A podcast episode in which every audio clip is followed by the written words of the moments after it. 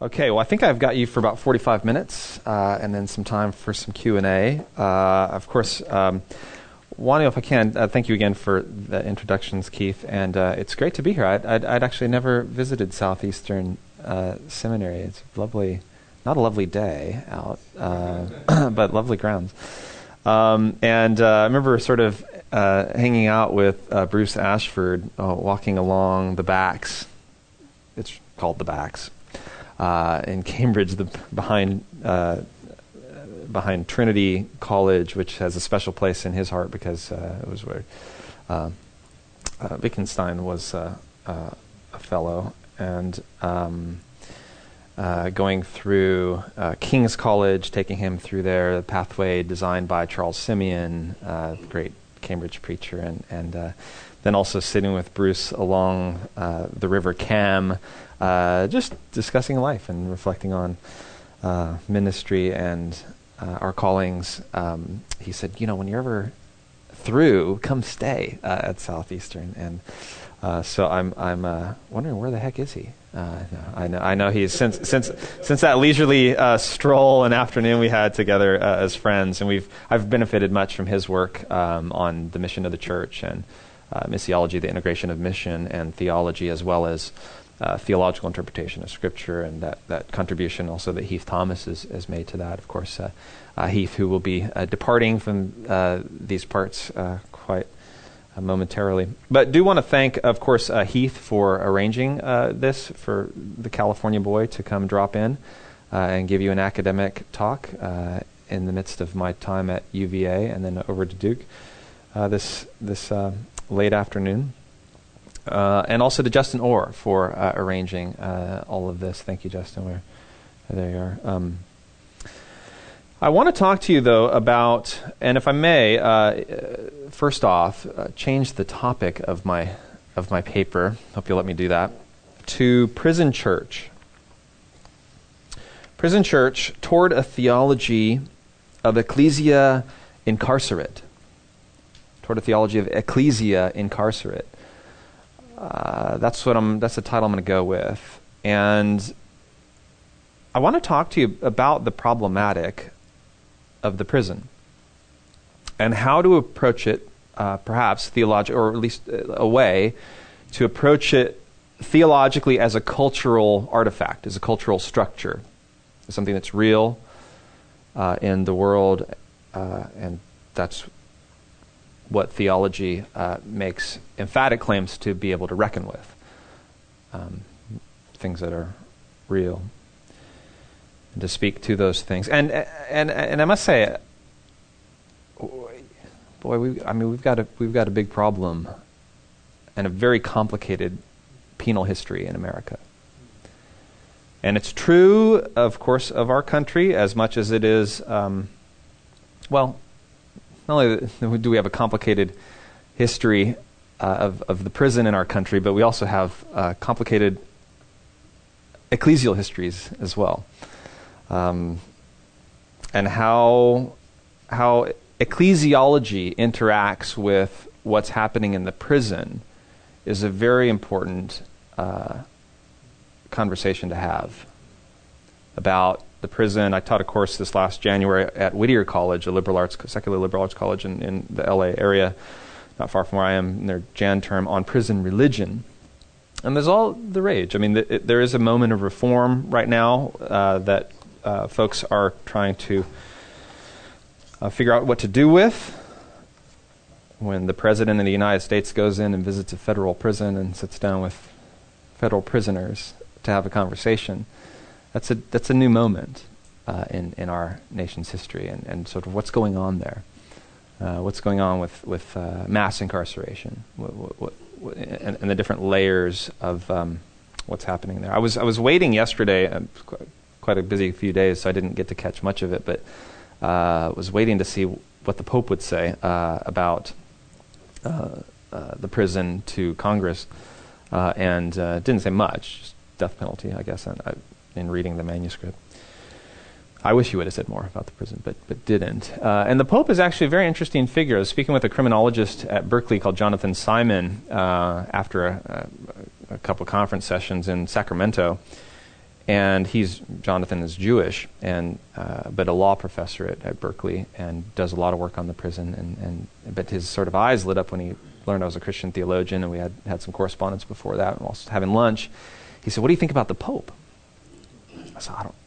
What do you mean? Well, I think he's interesting. I mean, there he is. Uh, uh, but, you know, I'm not a Catholic." And he said, um, "He said, well, he he just announced two things." this spring, right? One that he would, um, uh, of course, that that uh, that his papacy would be short was his was his prediction, uh, and also uh, he announced in anticipation that there would be a year of jubilee. A year of jubilee. Last one was John Paul II, I guess early '80s, but th- there would be a year of jubilee going from December 8th to 2015, so just a couple months from now to November 20th, 2016. Now, what that means for prison reform in Europe and Latin America and this country, I have no idea. But we know what it means in the Levitical law. All the debts get canceled, all the slaves go free. Right? And special forms of pouring out of, of divine mercy are anticipated. You know, so something to watch. But let me take you back a little bit further, a couple years ago, uh, 2013, where the Monday Thursday, uh, Maundy Thursday, right of Holy Week, the day before Good Friday, witnessed the then newly enthroned pontiff of the Catholic Church, Francis, holding evening mass at Casal del Marmo, which is a juvenile detention facility in Rome. Youth prisoners. That night he washed the feet of 12 young people of different nationalities and faiths, including at least two Muslims. And among these were also two girls housed at the facility, one being an Italian Catholic, the other of Serbian Muslim origin, along with a brief homily that he gave, and hugs, and a chocolate Easter egg to each kid, and a traditional Italian Easter cake for each. Pope Francis encouraged the young people with the words, quote, Press on. Don't let yourselves be robbed of hope. Unquote. The world's changed a lot since that 2013 act, just two years. He's still Pope, of course, uh, but now there's this, this year of Jubilee on the horizon. Uh, as you know, that's where slaves and prisoners have gone free, debt's been canceled, divine mercy on display, right? Leviticus 25. Now, how this coming year of Jubilee will play out in light of recent prison reform efforts, especially in this country, remains unclear, especially for sustainable long term prison reform. But I'm watching. You should be too. The Christian tradition has extraordinary resources for addressing matters of justice and forgiveness. I think you all know this. But what seemed conspicuously absent, if I can look back uh, at what the Pope did in spring 2013, and the reports and media commentary about the particular event, was that the juveniles he was with had indeed been detained for criminal offenses. The media was quick to acknowledge that many of the juveniles had come from broken families and other disadvantages from which they sought refuge in drugs and crime.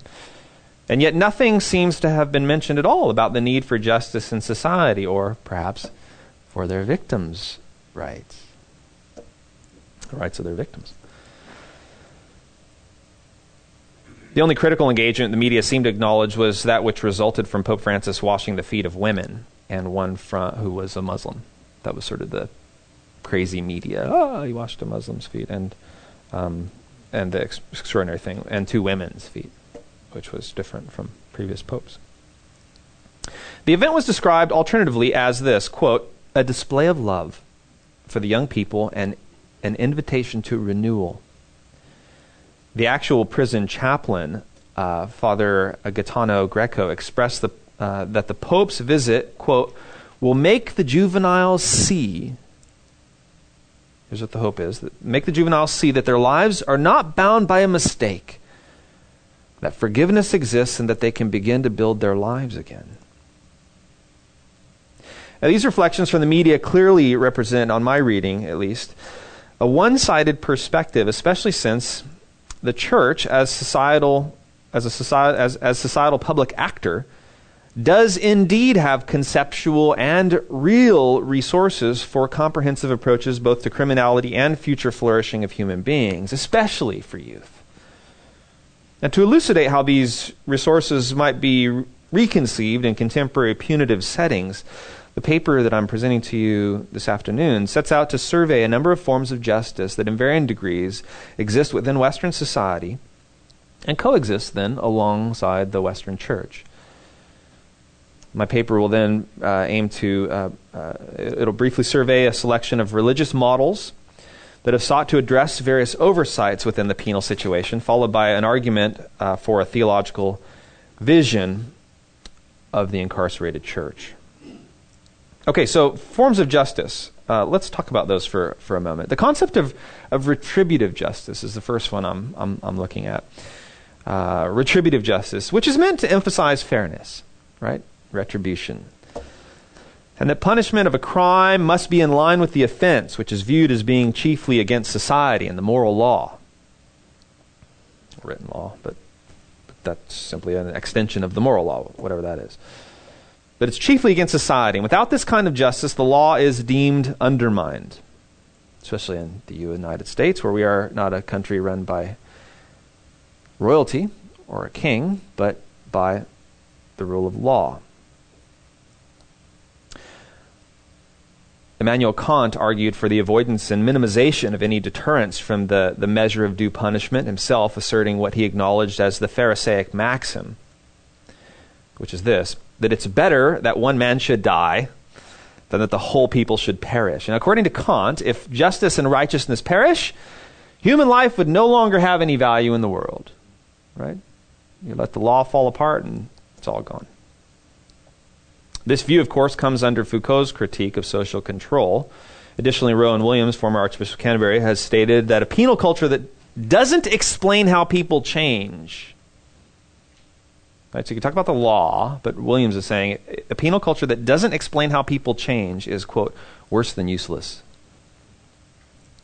Following R.A. Duff, uh, Rowan Williams wants a justice that is communicative, retributive, and formative. And by communicative and retributive, he does not mean to elevate social conformity as paramount or to manipulate offenders into docility, but so that a person can be able to, to articulate these things in a language that can be heard and in a way that is not purely reactive and destructive.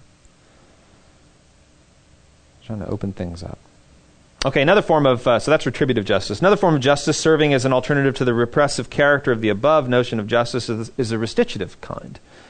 Restitutive justice. David Garland uh, notes that most of today's, and I'm engaging a number of criminologists here, notes that most of today's penal laws and practices exhibit this kind, this kind of justice where refractions are met with penalty fees, fines, and other measures for making compensation.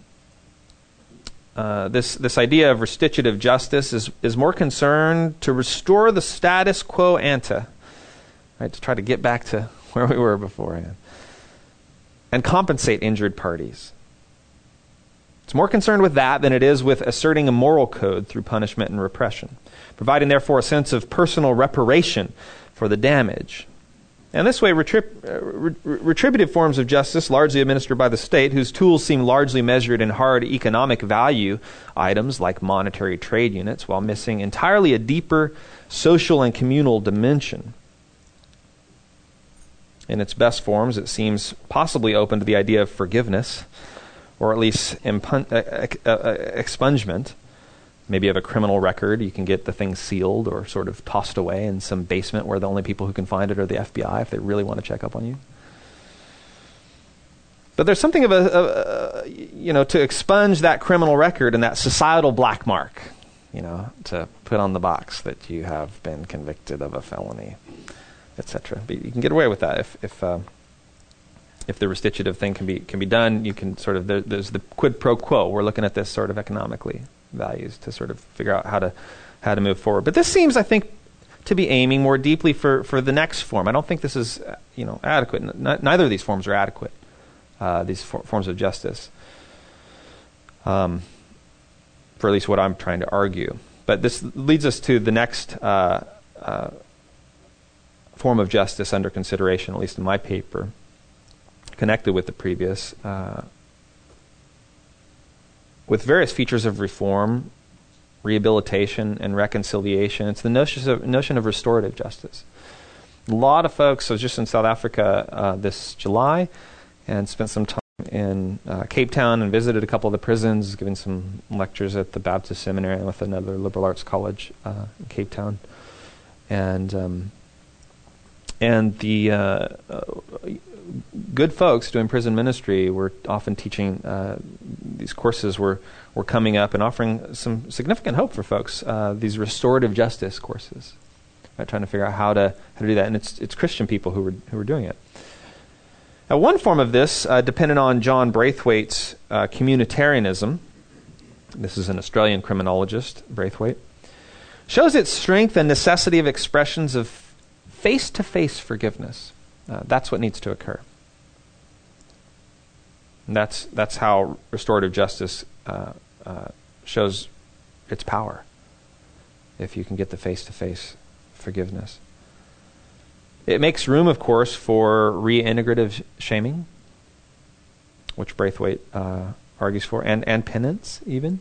You know, that, that sort of uh, reconciliatory moment, uh, if, if, if it can be had, dealing with the pain of it all. Which affirms also a corporate mutuality and interdependence, right, of victim and offender. Rowan Williams notes that if, uh, if a crime is, is failure in the mutuality and interdependence of a healthy community, only a theological vision of, of a different society can adequately address the problem. Yet communitarianism, I think, that is, that is not Augustinian, recognizing our broken, sinful condition, while perhaps theological, it does need something to acknowledge the brokenness of the entire human condition. And the immense lack within the human experience even even the human experience, like we have in Hollywood, to imagine a different society, that human experience that can think uh, perhaps out of our current narrative. Uh, a communitarianism that's that's uh, must rec- reckon with the vacuous nature of circumstances that led to the violation of the law in the first place. In other words, you can't deal with criminal justice without dealing with social justice issues which uh, Michelle Alexander's highlighted as has um, Catholic social theorist Amy Levad uh, in her uh, challenging book recently, which I was on a panel reviewing in January in Syndicate Theology. If you're interested in Amy's work on a sacramental uh, response to penal theory, I don't think it quite goes all the way. You can see my response, and I think it lacks the ecclesial uh, dimension that she needs to really sustain it. Uh, and in so many ways sort of still is working out of this colonial idea of sort of what what we can do for those people, what we can do for those people, those people. So now, while each of the various forms of justice bring that I'm I'm chronicling here, uh, bring with itself uh, a kind of satisfaction, illud satis est, which is the point of of the you know. Uh, what the law is meant to do. It's meant to satisfy something there's a thing that's that's that's problematic and needs to be reckoned with. These forms of justice they bring a sort of forgiveness, or at least inch toward one. The potential for such, but this raises a question about the nature of justice itself. I think and whether forgiveness can play a role in criminal justice at all. Miroslav Volf argues that while forgiveness must be received as a gift for it to be truly given, it also includes the repentance that comes from objectively identifying deeds as wrongs.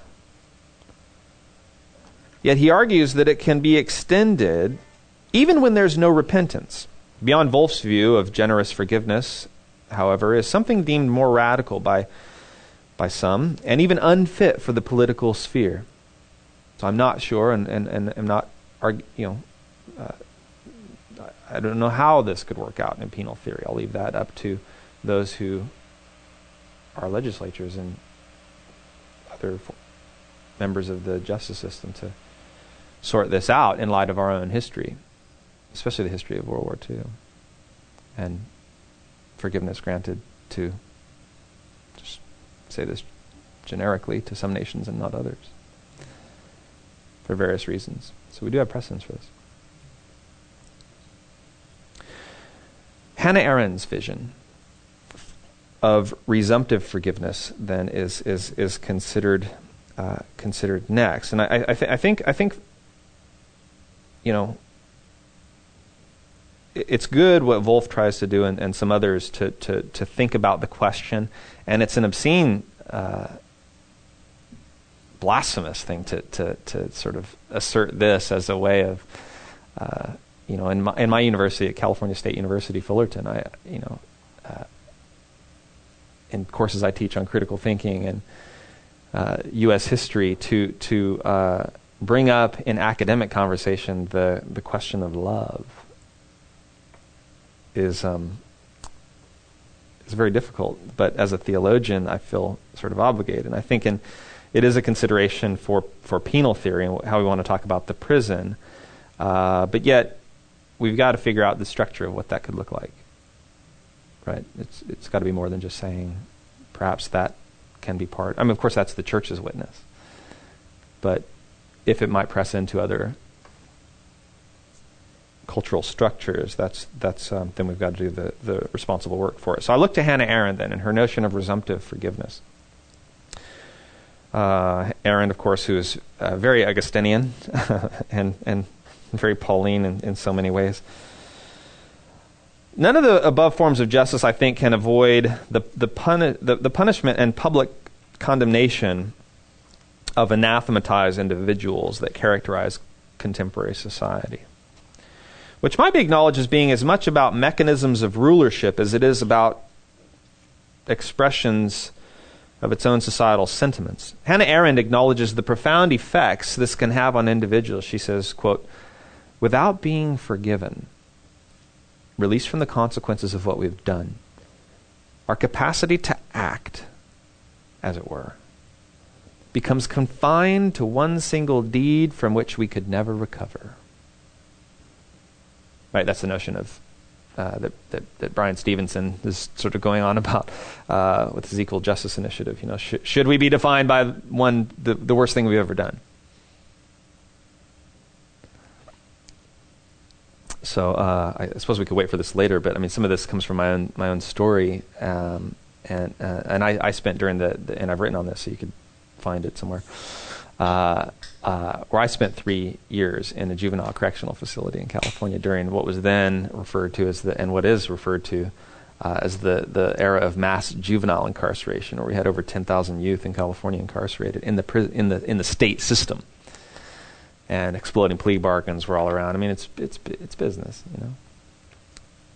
And uh, it's not that I didn't do wrong. I mean, I was part of a gang and, and had, had grew up in a, in a difficult spot. And um, and, and, and did a lot of wrong. Uh, and a lot of things that I didn't get. Oh, I didn't get convicted for anything. I took a, one of those exploding plea bargains. You know, take this, or you might be looking at eight years. You know, and, and, then you go through the system, which is meant to reform you. So it's the anger issues, it's violence, it's it's uh, whatever other social, uh, uh, you know, conformity they need to bring me back into um, to make me a appropriate citizen. Uh, you know, all these are are, are, are, are sort of there. And, and whenever I, I do speak at prisons and I go into Folsom, and, and, and actually the first question after I preach the sermon in a South African prison, and these are crazy places. Man. I'd love to talk more about the South African prisons. And you, um, I mean, the pl- there's 73 prisons in South Africa. It's it's extraordinary and harrowing when you look at the people who are there. They're the coloreds who are there. So that's the, that's the majority of the country. That's the majority of the prison population. That's the majority of who's in poverty. So they're not black, they're white, they're colored. And, but the first question that somebody asked me after I preached a sermon was, um, hey, what were you in for? I think, I think he asked, what'd you do? And I told him, of course, uh, well, if I tell you, I have to kill you, right? So I, I did tell him that. But um, he, he got it. And uh, so it, it's a it's a big problem, and I think Hannah Arendt, Bryan Stevenson, and others are, are dealing with this issue, which is which is one simply of of of we've all done wrong. you know, trying to figure out how we then do that. Now, based on Hannah Arendt's notion of animal laborans and her theory of action, which is a very complicated idea of, of how public um, movement takes place and the significance of, of public action for, um, you know, these these events and responsibility to society. Um, it's very complicated, so it won't survey that. But what she's doing is proposing that the act of forgiving is the only reaction that does not merely react, but acts, acts anew and unexpectedly. Unconditioned, unconditioned by the act which provoked it, and therefore freeing from its consequences both the one who forgives and the one who is forgiven.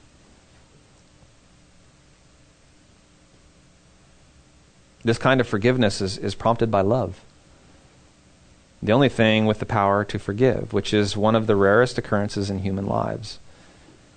It possesses an unrivaled power of self revelation and clarity of vision, of the disclosure of who, precisely because it is unconcerned to the point of total unworldliness with what the loved person may be with his qualities and shortcomings, no less with his achievements, failings, and transgressions. You hear Jean Vanier, the French philosopher, often talking about this. Like, there's what you do, right? PhD from l'Institut Catholique de Paris, and he is a brilliant philosopher, but choosing to spend all of his days with people who have developmental disabilities and has built these living communities, right? L'Arche, and you're probably familiar with some of his work and, and Stanley Hauerwas and, and John Swinton's work on those with, with mental disabilities. And, and Vanier will often say, uh, you know, apart from what you do, there's you. Right? There's there's the you that is that is truly truly you. So forgiveness is reckoning with, with, with these things. Who and what? the loved person may be. By reason of its passion, Hannah Arendt says, love destroys the in between, which relates us to and separates us from others. By its very nature, then, love, on her account, is unworldly. And it is for this reason, rather than its rarity, that it is not only apolitical, but anti political perhaps the most powerful of all anti political human forces. Jonathan Rothchild develops this further in his commendation of a political act, political act of clemency, which he notes can, can even effectuate a mechanism within the rule of law that can suspend the rule or law to support, uh, sorry, the rule that can suspend the rule of law to support social justice values and achieve wider goals on Rothchild's account, which he would include as reform, rehabilitation, restoration, or some combination. Accordingly, Rothchild argues this signals new creation by restoring the rule of law, reintegrating justice, mercy, and the common good, and empowering the participation of marginalized persons in the basic structures of society. Back into the basic structures of society. Unfortunately, as I'm surveying these, none of the visions have, have provided, I think, an adequate place for, for religious experience yet. With its various justice and forgiveness theories and its attendant features of individual and corporate moral formation. Incidentally, while the state considers religious experience worth validating, or at least states states do that in this country, uh, and even nurturing, right? Chaplains and religious services you can participate in. There is a long way to go before it might be deemed as the agent of moral change and transformation. Okay, so in this paper, I, I go on to briefly um, survey a number of religious oriented views, having taught a course on this, prison religion, you know, where all these considerations are, are at play. Uh, recent proposals have been, have, have been set forth for how prison rehabilitation or transformation can be accomplished by these religious experiences through established, sometimes coerced. You think of um, what's the Louisiana uh, uh, Angola chaplain's name? Bert Burl Cain is that his name? Burl Cain, do you know his name? I mean, he's very uh, outspoken Christian man, and argues this stuff works. you know, this I you know I mean, there's I think some problems with that. Um, but some are, are, are making that argument that that uh, uh, that faith-based institutions as well, uh, re- so religion in prisons and faith-based institutions, faith-based prisons even, uh, a lot of those around, can supplement state efforts to educate criminals for reform. Luke Bretherton uh, acknowledges a faith-based community called Kainos, which has been given freedom to run individual wings of, of uh, particular British prisons. And we know um, from Winnifred Sullivan's work that uh, Prison Fellowship has done this as well, funding uh, wings. And this happens in other countries, specifically Brazil, Rio. Uh, we know of, of, a number of uh, prison churches where basically the, the religious group just takes over the whole thing. And there aren't even any guards in there.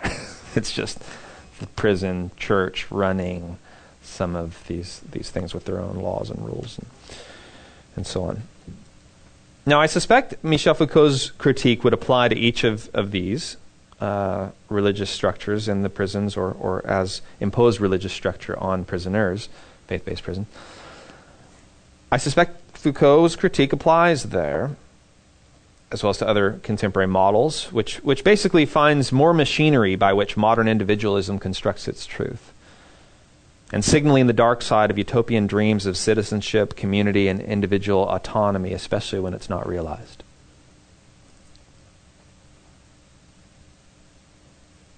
While these proposals then highlight the importance of community and religious experience, they hardly avoid the consumerist impulses as well that have so jaded legal systems in the West. So what I am, am, trying to argue for then, this takes you right, I think, to the to the heart of my argument, and I'll, I'll unpack that for the next 15 minutes or so. A theological vision of the prison is missing. And it remains absent from a lot of this work that I've just surveyed, uh, however wonderful some of it's been. So, the theological vision of the prison church, uh, beyond the sacramental, even. Timothy Gorringe, British theologian has offered a distinctly he's offered a distinctly theological vision of, of an imagined community called church which he says is not to be understood as the community of redemption and reconciliation in toto but it is so sacramentally similar to Amy Levad since it has at the heart of its gospel a praxis of costly forgiveness which was founded on betrayal and the survival of betrayal and yet which creates new sensibilities and possibilities. As the only solution he sees for dealing with human feckleness and the evil encountered in humanity, Gorringe sets forth an argument for the church's role in offering an alternative social space, which might be, he calls, quote, the redemptive alternative to retribution.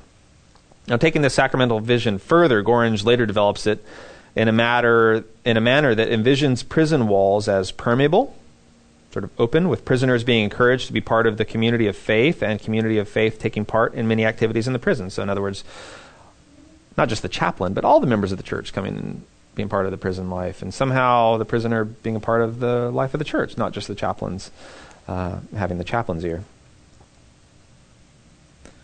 This moves beyond the involvement, uh, merely as I say, of a, of, of a chaplain and, and, and, team to that entire body of Christ. Now, Gorringe asserts that only a real recognition of the of the permeability of prison walls will enable society as a whole to accept that the prison is part of the wider community. In other words, these are still Americans in that, right? Like these are still part of us. That's kind of what Gorringe, of course, being British, he's he's arguing that on a, in, you know, these are still part of our collective uh, nation uh, Gorringe assumes, of course, that the church and not merely the chaplain belongs in the prison, as I said before, and and and and that the entire uh, Christian community of which the chaplain is representative and of which the chaplain witnesses to, is, is the true minister of those in, in prison. Now, before presenting further features of Gorringe's view here, I think, I think his work has is, is, been very important on um, atonement and uh, how that applies to what's happening in the prison, penal theory. But my argument can best begin, I think, its formulation in contradistinction to what we've seen thus far. Prison walls, for example, uh, on Gorringe's account, the permeability of them. If, if, as anyone who's ever been behind them knows, they are not. They're neither permeable nor porous. Those walls are fixed, securing the integrity of the prison community within its own rules for life and governance, which cannot be altered by external means. Gorringe's view convolutes betraying what it means to be a community member, I think, doing potential violence to factors that have consciously shaped the individuals and communities held within the prison walls and seems to suggest a hint of colonialism. I'm not saying there's not violence already being done on them anyway from the state uh, and, and internally, uh, but we don't need more of the church doing that.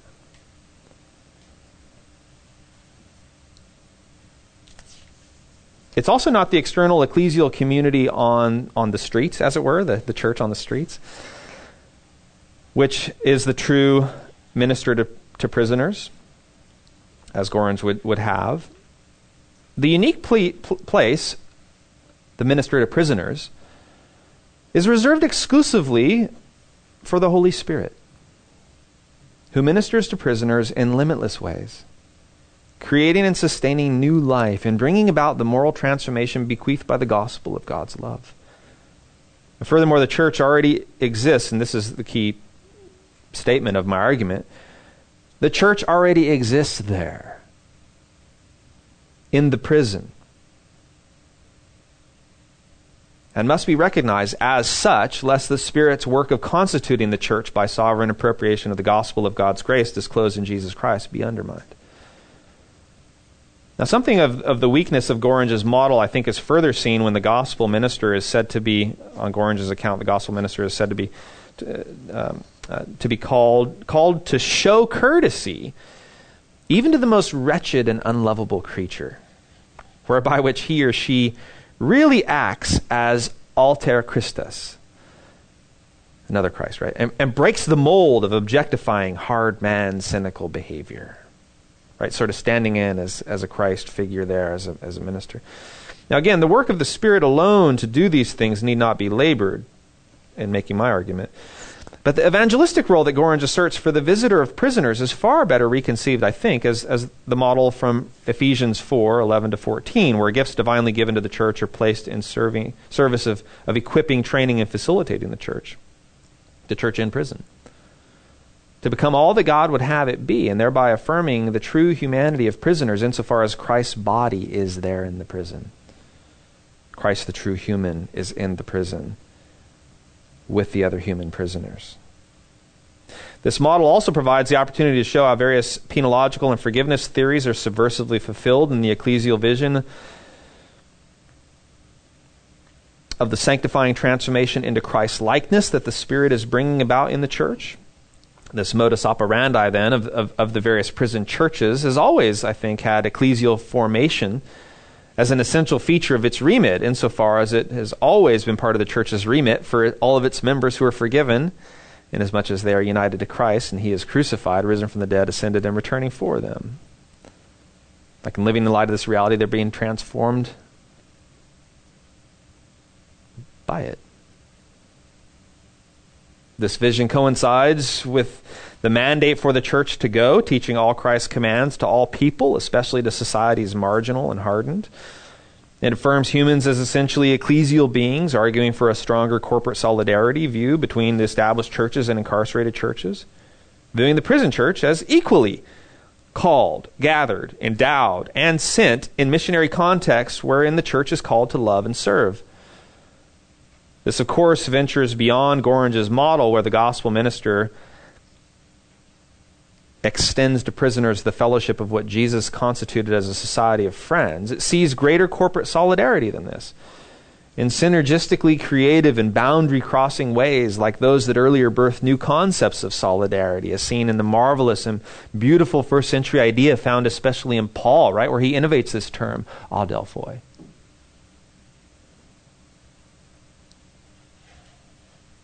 This, of course, is more than the combination of love and respect, which, which Gorringe locates in the concept of friendship. It's inseparable familial bond, whether fraternal, filial, or per- parental. All of them, I think, apply. Prisons then represent unique mission contexts with unique localized expressions of church that ought to be resourced and served by the church on the streets for its ongoing life and community. This then suggests a reciprocal relationship between church qua church in both the, the reality of the life of the church, localized, in both its incarcerated and non incarcerated local expressions. I'm not asking the questions of what people have done to get in prison. I don't care. And those are other sort of pastoral questions. But, but when you're doing the ecclesiology of the thing, um, it needs to be stated, I think, emphatically that these things are the same, just in different contexts. With those particular particularities that will shape the questions that you know are are part of the tonalities and rhythms of any local church, just like they are in any local instantiation of the body of Christ. This vision then stresses the significance, I think, of the church's understanding of its of, of itself as informal community governor. Right, it can govern its own affairs. Right, we're going to judge angels. Can't you sort out your own stuff? This, of course, community governance uh, is seen in the prison with communities, gangs. Uh, my colleague uh, David Skarbek uh, has argued that every incarcerated person is, is part of these gangs in some way or another, uh, whether they're formal members or not. Now, whatever local then and privatized forms of justice operative in the prison might might also come under the critique of lacking the democratic process, although democracy itself has bequeathed some of the world's most detestable criminals. I hope that in some, some of this, then, and, and I could unpack it further, this, this, this view of the prison church, it offers a more missiologically sound approach to care of incarcerated offenders, which is already being done in various ways, but can be done better. The drive by approach to prison work and I get these emails. I just got one two nights ago from a colleague um, uh, who teaches at a liberal arts college, and who says, you know, I got a student who uh, wants to be a prison chaplain. Can I? Can you give him some of your stuff you've written? And I, I always sort of cringe. Um, not that I think we, you know, we do need good chaplains, uh, but probably good chaplains um, who can who can think on their feet and are very connect, very well connected uh, to their local churches in theory they are, but when you're gone every Sunday, it becomes very, very difficult. Uh, we probably need a rotating band of chaplains, if, if that, although I'm, I'm, I'm skeptical of the whole business because they are primarily ministers of the state. That's who pays them. So, you know, I think we could talk about a number of other things here, but but this drive-by approach to pr- to prison work, where you can, and, the, and the chaplains, you know, they can't. The one thing that they can't do, and you can't do if you're visiting a prison, you you can't uh, commit the, the great sin of overfamiliarity with the like you can't maybe you can't give them your real name. And, and this is you know New Orleans Seminary I mean they, they, and, and I, I teach adjunct at, at Golden Gate. Uh, you know they they go in and but can't give them the real name? I think so again you, the institutional structures that are challenged here is that's not where the ecclesiology is so that's not the kind of vision that I'm trying to articulate about the, the, the theology of what's really happening. So that, that drive-by approach then to prison, it, you know, it does some good things, but that effort is often short-circuited by a wider ecclesial community, often lacking resources to thoroughly integrate parolees uh, when folks get out. So the church is thereby unwittingly contributing to recidivism rates while failing to both grant the rehumanized status that the incarnation grants to incarcerated individuals which in turn provides the tool, tools for thick anthropological description, the complexities of the human experience that ultimately find human telos in Jesus Christ, and a robust, redignified sanctification into his image. This transposition of prisoner status occurs in the manner where, I'd want to argue, in moving people from shame to honor. God cleanses the defiled, clothes the naked, enriches the poor, returns the exiled, strengthens the weak, heals the sick, raises the dead, exalts the humbled, adopts the orphans, blesses the cursed, accepts the rejected, makes wise the foolish, liberates the oppressed and imprisoned, frees the slaves, reconciles enemies, gives life to the barren, gives citizenship, and you think of women in prison, gives citizenship to the foreigner, and gives an inheritance to those without a birthright. The honoring replicated in the above images reveals how God actually saves people from ignominy, but also serves as metaphorical depictions of spiritual transformation. The reality that, that those in the church experience which is not restorative forgiveness, but, but resumes the work that God is doing in the world to heal what is broken through Jesus Christ, consistent with the promise held out in the Christian gospel. And it highlights the dignity that Jonathan Simon has been arguing for dignity. But now on an elevated plane, highlighting the intrinsic value and worth of every human being created in the image of God. Now, in conclusion, on, on, on one hand, there remains the need, I think, for the church to echo the need of, for justice and for the restraining of evil. Uh, safety, Keith mentioned, the, the, the, and, and uh, President Obama has mentioned. Uh, society does need to be defended from certain people, serial killers, extreme forms of mental illness, and, and so on. For the church to call for, for the removal and even punitive discipline for criminal acts of such societal anomalies is not beyond the reach of the church's prophetic calling to speak against injustice in its varying shades.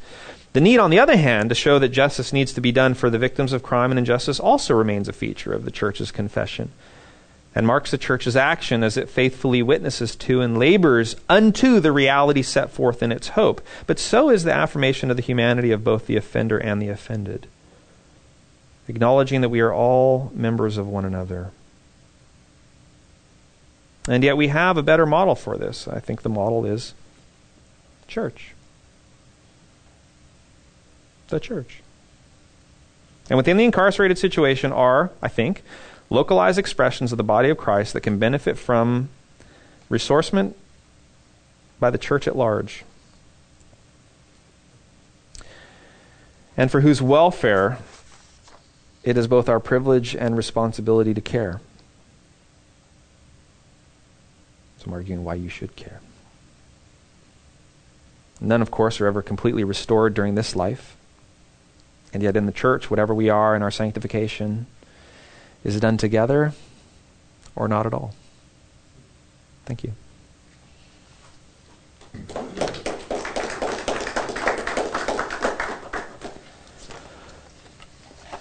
Well, we've got uh, about 15 minutes. I've got a couple of questions, but I wanted to see if uh, if you have questions first, um, just so that we could uh, use our time best.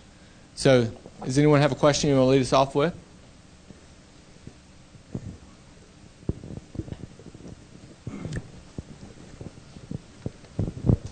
Thanks for that. Um, I guess one clarification and then maybe like a, a question. Now, do you foresee this kind of vision of the prison church as um, a voice speaking to the culture, as like an example of how to reform? Or do you see it as something that, uh, or a conceptualization of culture itself? Mm-hmm. Um, that's because at times I was a little confused mm-hmm. um, for that. So clarification with that, and then the second one would be, how do you integrate passages like excommunication, where mm-hmm. it can, like, say a person in the church is a consistent yeah. offender, yeah. Uh, and and says remove them from your body, from your from yeah. your ecclesia. Yeah, I, I thought that was the second one, especially uh, especially in light of nine marks being here. like, yeah, don't let them do prison ministry, um, uh, because uh, because it's a unique context in the prison. I mean, you know, they're not shot callers like the gangs. It's a different it's a different, but they stand sort of over and against as a as a critical witness to. Um, I do think, in that sense, uh, and and the, and the you know when I I'm, I'm just going to rely on sort of my own. I'll, I'll, I'll slow down on sort of more of the theologizing of it because I I mean I, when I visit prisoners and ask leaders uh, in the churches how some of these things work, they're very complicated um, and uh, very fluid with who the leaders are because again they're not shot callers like you know you don't have sort of your pastor your elder. You do and you don't right? Who well, you have it? Well who put it there? Well you know here's who put it there. The uh, the chaplain right who appoints the the elders who have special privilege and they come to the chapel. Now those might not be the spiritual leaders at all. In fact they might make the rest of the church quite jealous and the whole way this thing un, un, unpacks is it becomes becomes very complicated and these are people who have killed people, right? So it's very, I mean, the, not all of them, of course, but uh, but in the prison, people are also dying. Like it's a very real, radical, you know, community where if the church is going to be the church, you've either got to be in or out.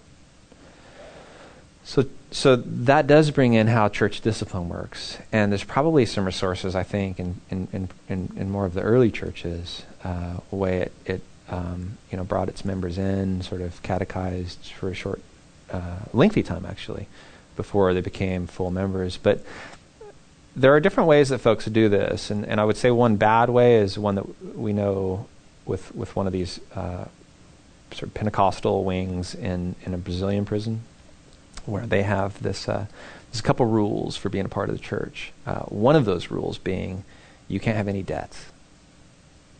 Right. So if you owe anybody anything in the prison, be it sex, be it whatever, money. I mean, uh, the, the way the economy works there uh, has all these things at play. That you can get anything in there. Anything you know, you probably, I don't know if you heard of it. There was there was a the odd moment where uh, Charles Manson got a cell phone, you know, and Charles Charles Manson got a smartphone. Uh, and there they are. Uh, so in that sense, that you know the you know the, the thing's very complicated. But but to have as a requirement for church membership to have all your debts canceled raises some soteriological problems, right? Uh, that I think I think uh, I, I, did ask uh, one of the leaders in a in, in, in, the prison church who I spent some time with uh, and have been working with, who's spent decades in prison, in his 70s now. Uh, and I asked about the question of debt, and he said, um, he goes, yeah, you know, we, we weigh it. Like if we watch the person, so we, we weigh it, and he said sometimes we'll actually pay it off. Like if, but it's, you know, so they're by prayer trying to discern with wisdom what to do. So, so church discipline becomes sort of falls into that rubric of, of, of how I think uh, on my research folks would want to depend on the Spirit for how to deal with situation. But it is a pretty strong community of solidarity inside. The first question was I can't remember the first question again. Um, Sorry see if I can. Because that's the second one on church discipline, but the first um, one. Um, yeah, cl- just a clarification. Yeah. Because um, it started out, your your talk started out with broader conceptions of right justice and of justice and, yeah, yeah, yeah. and how to deal with like the penal system. So clarification: right. is this something that you see particular a vision for the prison church as a witness to, or like a you know speaking truth to power around it, or as a larger conceptualization for how to deal with incarceration in general? I guess all that. Um, okay. And and uh, I mean, the, what's the role of a theologian, right? Like a theologian's. I mean, I teach in the state university though, but I'm ordained, and my colleagues know that. Uh, and my work is, you know, I write on three things. I write on the prison, I write on on, on California, and I write on on evangelicalism and its own internal conceptualities, i.e., theology. Uh, so when I and, and they all work together. so as as a, as an ordained minister, uh, you know, within the Evangelical Free Church of America, uh, we, my, my, primary calling is to serve the church, right, which is the most significant actor in the public square, so, and in the prison. And part of that task is serving the church so that it articulates its theology better. you know, so I'm trying to help the church do that by by by doing my own ethnographic research mixed with the theological reflection to help because they're not as resourced, right? They don't have the libraries we have. They don't have, you know, the kind of some of. I mean, they're really smart people. Um, you know, anybody who can imagine a better world. Uh, crime, uh, you know, and try to organize crime. I, I mean, is is not a dummy. Uh, and and especially the the logical structures that are are are, are sped up. Uh, you know, gang leaders could have been CEOs easily. Major structures that are that are being worked out. So, but I want to try to help my brothers and, and sisters that I know in in the prison, you know, do it better. And it's their voices though that I'm I'm more you know. I mean, they need to tell us what they need and what's happening there, uh, amid amid the difficulties of uh, and constraints, right, which are very real. Uh, they start growing too much. I start being more, f- you know, familiar with somebody. Uh, the state wants to cut that off, and the state sort of uh, it ebbs and flows with access uh, and and closing access. Right, with these mass prisons we have now, they're very secretive things. They were, but there's still the structure going on inside. And what I want to say is that those are those are real communities. Yes, there are people, you know, real parents and other things like that in there, but they're real contexts which work with their own rules that we don't know much about. We know a lot less than we think we know about that, but they know. And if there's a church in there, right? I mean, they're, they're already being transformed, and, and I think we need to not cut in on that, but try to help insofar as we can. A lot of that means probably more hands off, more recognition. But whether that will have policy implications or whether that will have, uh, you know, I, I, mean, I've been working with a Jewish scholar on on trying to uh, uh, see some prisoners' texts published. Uh, but we have a long history of that too. I mean, right? Nelson Mandela, you know, right? Long Walk to Freedom. I mean, you have you have you have this Bonhoeffer, you know, letters later published, and uh, but could but do we have future? I mean, this is just a question. Do we have future Bible translators? Do we have future, uh, you know, do we have novelists? Do we have theologians? Of course we do. Now, so what what sort of voice ought they to have in the public? These are these are questions that I think are uh, should should be somewhere on our minds.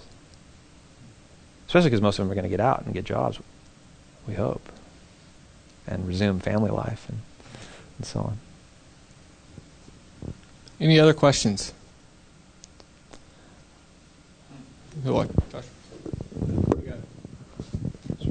Yeah, thanks again. You're doing really important work, and just for our students here that might be interested in um, the work that you're doing. Um, a lot of these guys, I think, maybe are in an ecclesiology seminar. Nice.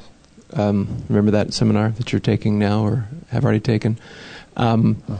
I wonder in this field of research on the church in the prison or the prison church, um, is there work that's been done comparing it to historic marks of the church, thinking back to one holy Catholic apostolic or Reformation standards? Um, it seems like your work is more just kind of recognizing ontologically that the church exists in the prison. Are you trying to establish something more historically to identify the structure of that church and how it exists compared to these historic marks? Um, or do you see that that's work someone else that needs that needs to be doing this? Uh, yeah, the no. In fact, that's the that's sort of the book I'm hoping to write. uh, um, is trying to sketch. I mean, if I sketched it for you, it basically has two parts. One that, and, and in a very cursory fashion, gives a, a history of the of of the church's relationship to the prison. You know, all the early followers in the first century thought they would be on the margins. You know, in prison. Or, yeah, I mean, the jail looked a lot different than it than than what we we've built. You know, in the sort of post Enlightenment, um, post that that that um, post medieval period. You know, after the I mean, but the church is always with the monastic prisons. I mean, that's where a lot of these, uh, uh, you know, serious uh, inflictions of punishment for crime came from. I mean, earlier than that, it was all you know swift. Just you know, you you, never spent time in prison. You know, you never the punishment was you know it was quick. Now, of course, if you look at the early vision of the earliest vision of, of the Hebrews, there was no there's no prison in that vision. I mean, there was a jail that was down in Egypt. Like so, you know, early on, you know, it comes in. It comes in later, um, and so that that is another question that theology can pose. Like, should there be even be a prison? And those are any question we want to ask is fair game for if all contingent reality, uh, uh, you know, exists under Christ. Any question.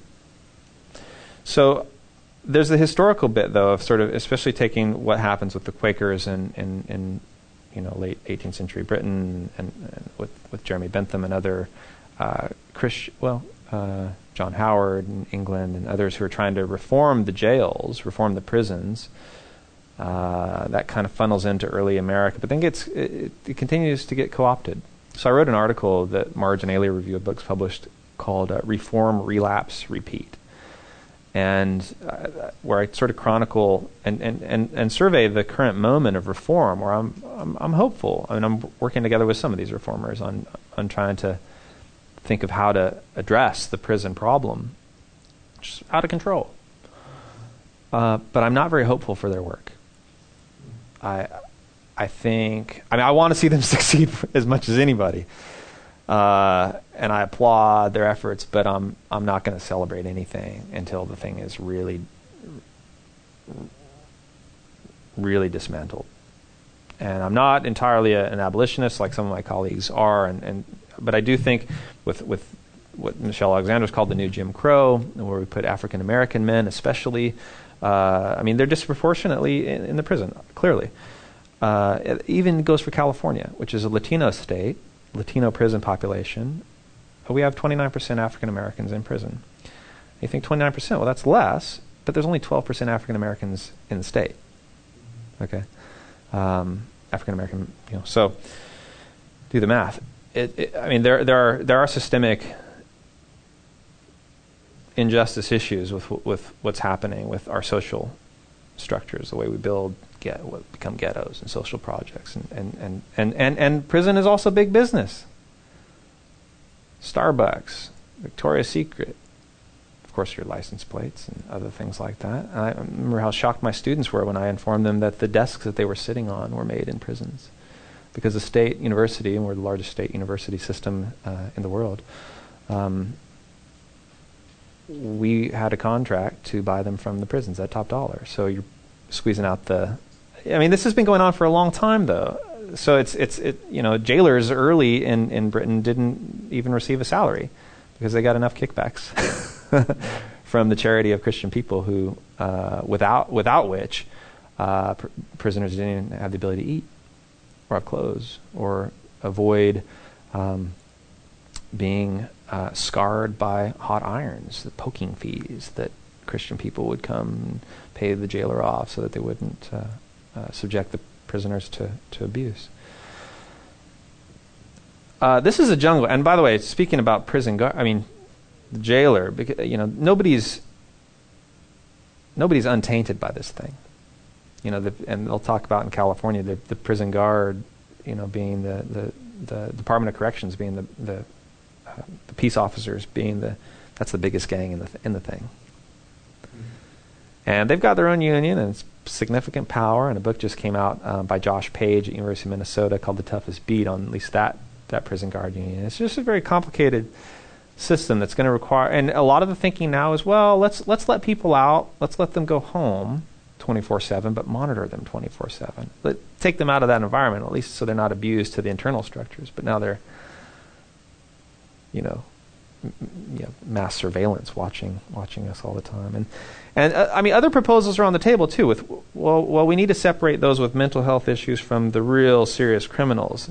So what do we do there? And L.A. County just proposed. Well, we build another prison for them, of course. you know, so my my uh, it's it's beyond cynicism. Uh, you know, we've we've been we've been around this I mean, we had more reform efforts going in the 60s uh, than we do now. And the thing just, you know, just took off. And, and, and especially in my state, you know, which nobody imagined in the 60s would become a prison state. and the biggest prison state in the world. So I'm, I'm any, any t- I get nervous about reform talk because often the people who come into those conversations have other ends in mind. And this is where also back to your issue, I think the church. So my, my book will, will chronicle, sorry, back to the, uh, the history of the church's relationship to the prison in the first half of, of, of the bit, and then the second half will be aiming to give a, uh, a constructive uh, ethno theological account of of the incarcerated church. So its own ecclesiology for what it for what it is, uh, and some of that will be in conversation with the, the marks of the of the, of one holy Catholic apostolic. In fact, that's that's. But what I'm going to do is read read the creed backwards. So it's the spirit that constitutes the church by forgiveness. Remember this idea of you commit a crime. What's somebody doing when they commit a crime? You're longing for another world.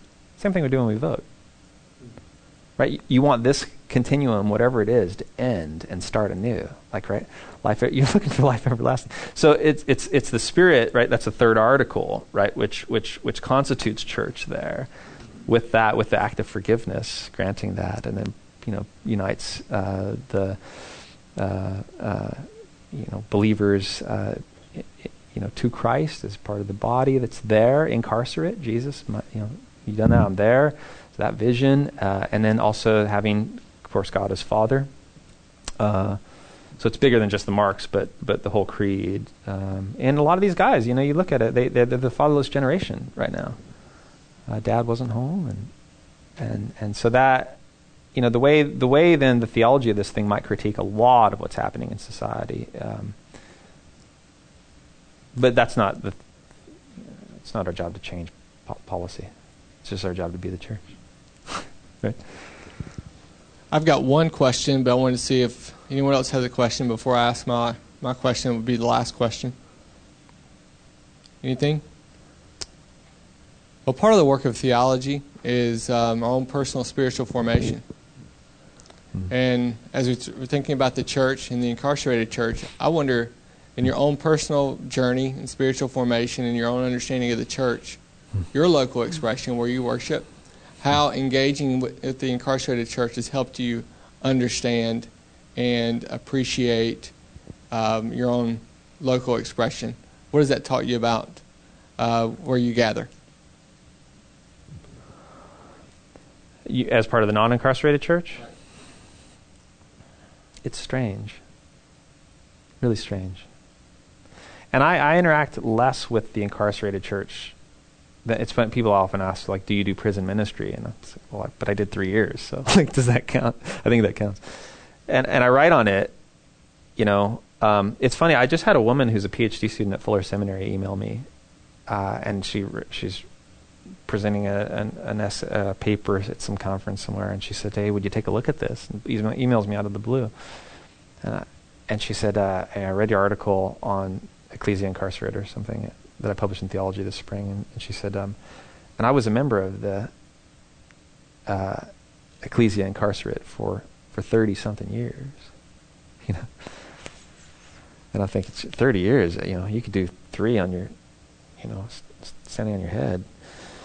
Um, and and find myself. Uh, I, I, do think there is a, a, reality happening in in the prison church that the non-incarcerated church that we like. There's a life I experienced uh, in my early life in Christ, and maybe it's the same for all of us in our early life in Christ. That was a lot sweeter than the life I enjoy now. Um, that was a lot. It was it was much more formative and raw and scary but uh, rejuvenating and, and energizing than than I uh, than I experienced now. I mean, I live in the suburbs. You know, the, you know, my church was built on light flight and comfort, ease of being out of the city and away from people. And, uh, I go to an EV Free Church, and it's you know. So, but uh, so I, and I think that consciousness, while while some have a, an awareness of of there's an incarceration, and some of the work I do in the university, um, it, by and large doesn't doesn't permeate. I think, and I don't know if that's your experiences, but but but often, um, and I am encouraged by sort of the next generation, but often, uh, I want to go. I, I'd much rather be sort of back in the prison, hanging out with prison church members. And I know for me that's not real because I'm not in there. Right? There's a lot like there's things going on there that so I can't. You know, I do that and it probably mess me up or mess them up if I d- if I did it if I did it uh, more and more. So, but that's a that's a difficult question, uh, Keith. Um, I think I think it feels like what what I feel is is something of a responsibility though to help um, those in there feel like they are the church. Uh, um, because I, I, on that point as well as you know when folks are released, I, th- I think the church large by and large has contributed. We know this story too of. Let's just uh, perhaps end on this. Um, a researcher at Cambridge um, did a PhD a couple of years ago and studied uh, prisoners in Texas who who were who participated in, who were Christians and participated in a program that partnered them up with local church members. And it became really difficult uh, in one case because the church that this individual, upon release from prison, became a part of back home uh, had an elder in that church who was actually his victim. Now, there wasn't a problem for the church. It wasn't a problem for the, the, the you know, person who served time, nor was it a, a problem for the elder. It was a problem for the judge. Right? You cannot be within right? And so that that's where where I think this this issue of how we as church, how they as church, how we need to build deeper senses of solidarity with the incarcerated church, uh, you know, in light of so many impulses that are sending us different messages.